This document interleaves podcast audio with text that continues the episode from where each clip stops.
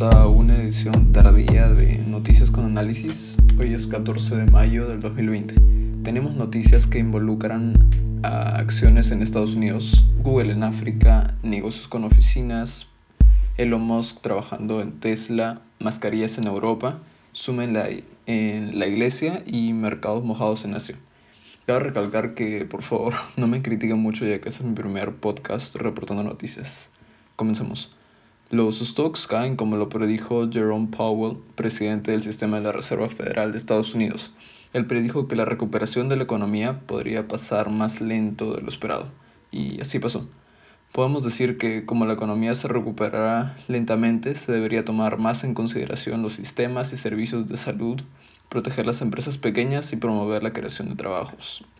Por otro lado, sería genial si escucharan eh, la actualización económica de Jerome Powell, realizada el 13 de mayo, en el que habló del daño en la economía por la crisis del coronavirus. El proyecto Loom eh, de la corporación Alphabet tiene como objetivo proporcionar acceso a Internet en zonas rurales y remotas usando globos de helio en la estratosfera para crear una red inalámbrica aérea. Esta red tendrá, bueno, ellos aproximan que tiene una velocidad 5G. Hace poco eh, se ha conectado estos globos en África y especialmente Alphabet cerró un trato importante en Mozambique para poner sus globos. Esto es importante ya que mejorará el avance de la compañía Vodacom, que es una compañía de servicios de Internet, por su alianza para usar su Internet en los LUNs, que son, bueno, es este proyecto. Por otro lado, ahora el 40% de la población de África tendría acceso a Internet, lo que significa que este es un nuevo mercado para las compañías online. Principalmente es un proyecto increíble eh, que realmente me, que quitó el problema de África, de falta de infraestructura como torres de red en áreas rurales y de esa forma la Alphabet Company expandirá también sus servicios con mercados africanos cercanos. Los negocios en oficina están en pánico ahora. Por ejemplo, JP Morgan que es una empresa financiera, el banco Morgan Stanley, entre otras empresas, están posicionadas principalmente en Nueva York y tienen que pagar gigantes cantidades de dinero de renta porque los empleados trabajan en enormes rascacielos de 50 pisos en zonas muy caras de Nueva York. Por lo tanto, lo más probable es que esos trabajadores no regresen a las oficinas, incluso después de esta crisis.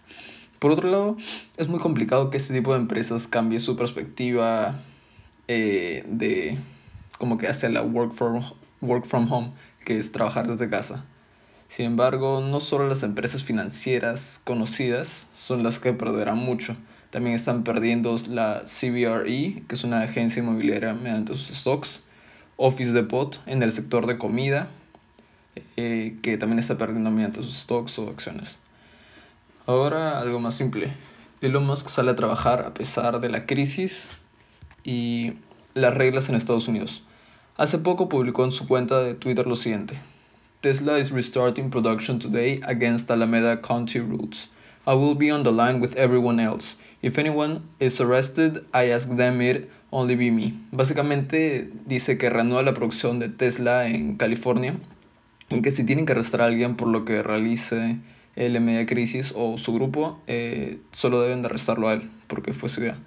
Es una acción un poco extraña la que hizo Elon Musk, pero su acción no tendría mucha repercusión en la economía, solo quizás en sus compañías. A pesar de eso, sigue siendo probable que Elon se lleve la empresa fuera de California por sus restricciones y la disconformidad que él tiene en ese estado.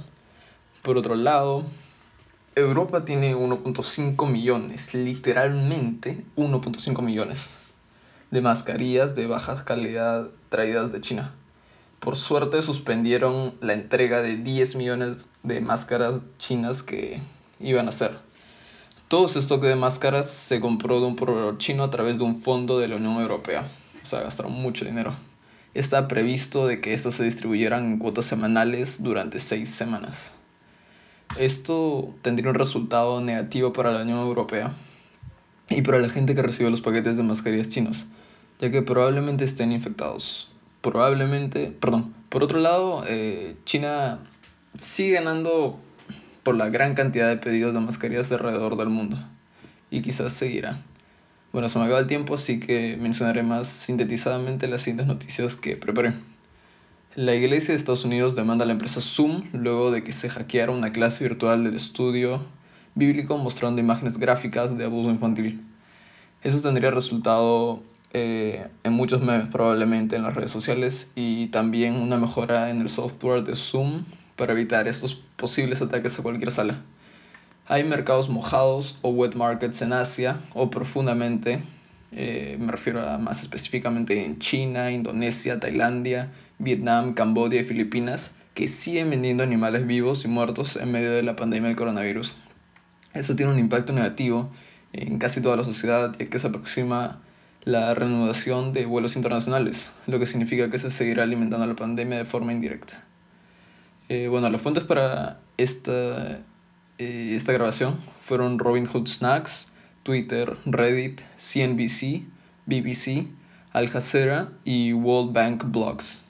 Gracias por escuchar este podcast diario y nos escuchamos mañana. Gracias. Ah, esperen, también eh, sígueme en Instagram para actualizaciones de estos podcasts en arroba hamshnar, que es arroba H-A-M-S-H-H-N-A-R. Gracias.